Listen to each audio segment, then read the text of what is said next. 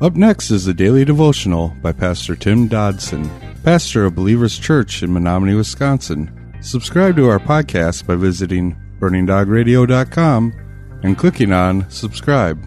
Thanks for listening to Burning Dog Radio. The Gospel of Luke, chapter 9.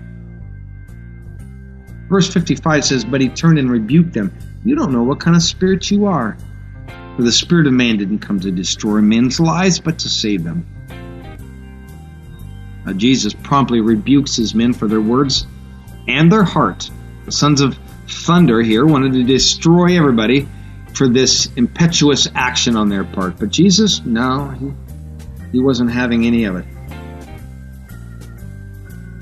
Such hearts have been common within the greater church down through the ages.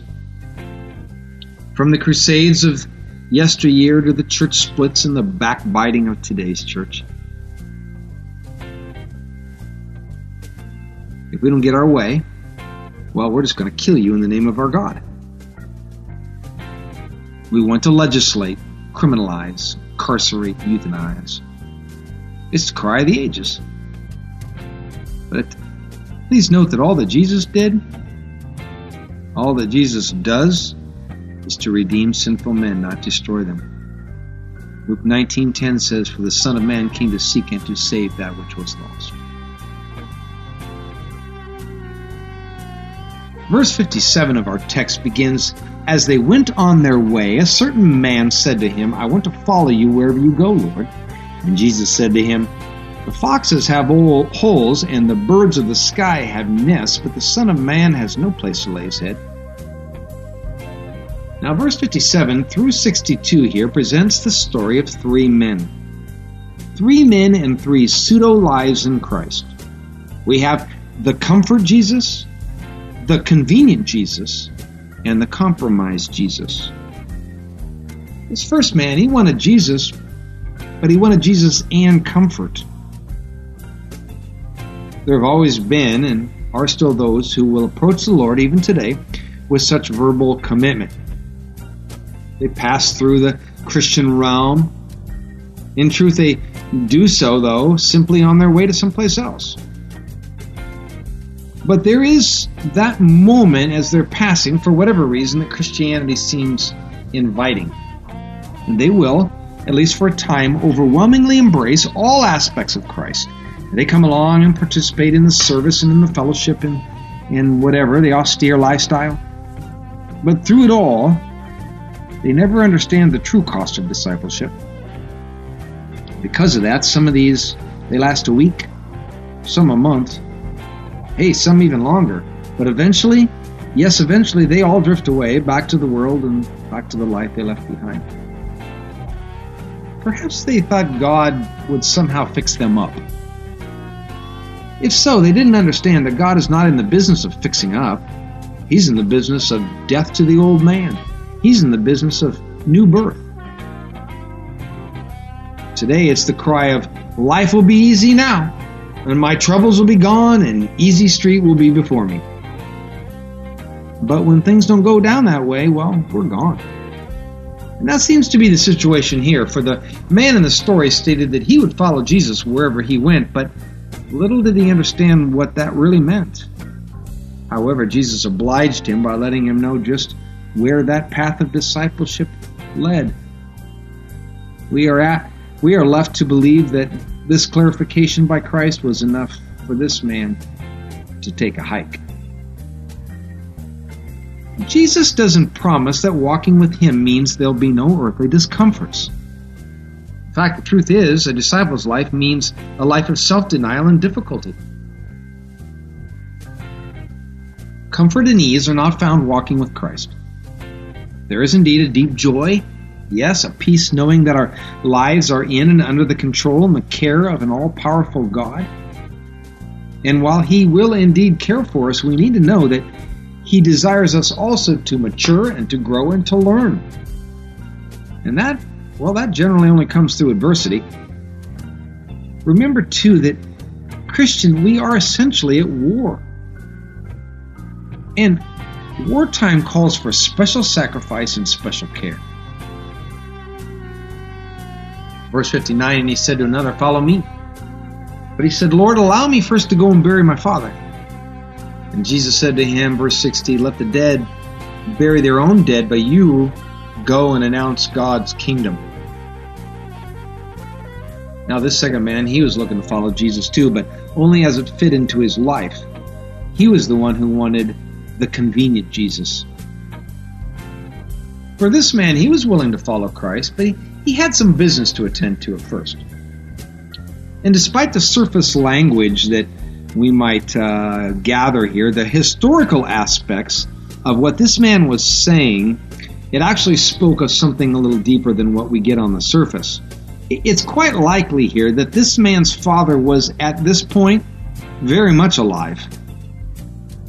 He was, in essence, saying, Just let me take care of my family's issues.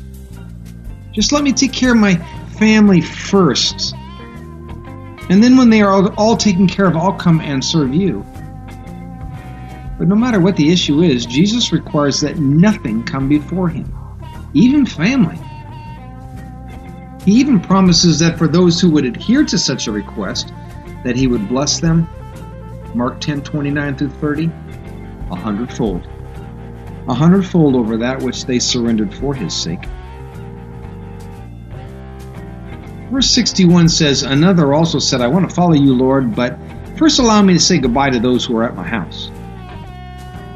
Now, this third fellow, he was willing to follow Christ too, but only on his own terms. He begins his statement with a faithful statement. He says, I want to follow you, Lord, but. Hmm. You know, that little word has probably robbed more individuals of the blessings of walking with Christ than any other but I can't give this up. Or, but I have to do this first. Or, but only under these terms and but within this time frame, etc., etc. But you know, none of these things fly when it comes into the realm of faith. We also can read what he says in another way. Actually, what he was saying was, Lord, me first. And as long as we remain the primary focus in our decision of what we do, how we do, when we do it, we're not a disciple. Because putting ourselves first, it's fundamentally impossible as a disciple of Jesus Christ. Jesus said at verse 62, No one, having put his hand to the plow and looking back, is fit for the fit for God's kingdom. Christ followers. They're not made of half hearted stuff and they're nor of dreamy sentimentality. You got to know this verse doesn't mean that God will cut you from the pages of the book of life, but it refers instead to his core of discipleship. Elsewhere in Romans 11:29 we read, "For the gifts and the calling of God are irrevocable." 1 Corinthians 7:20 says, "Let each man stay in the calling in which he was called." Again, so many of us come up with all sorts of excuses to abandon the calling God has placed upon our lives. In fact, some go so far as to even blame God. We will sometimes, even to our shame, attempt to place a spiritual spin upon our leaving our post. And nobody buys it. Not your friends and not God, certainly we, we can claim that God has changed his mind concerning us or that he's told us to stop serving in what he's called us to. But you need to know in reality, we began to plow, but in our flesh, in our thirst for other things other than the spiritual, well, we looked back like Lot's wife.